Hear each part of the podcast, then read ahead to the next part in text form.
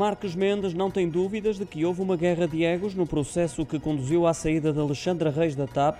Foi assim que caracterizou o clima marcado por divergências entre a antiga gestora e a CEO da Companhia Aérea Nacional, Christine Urmier Weidner, entretanto destituída dessas funções pelo governo. Divergências que o comentador político encara como normais quando há decisões a tomar em conjunto e que não comprometiam a execução do plano de reestruturação da TAP. No seu habitual espaço de comentário, no Jornal da Noite, de domingo, da SIC, reforçou que tudo se resumiu a birras entre as gestoras, com grande parte da responsabilidade a recair sobre Weidner.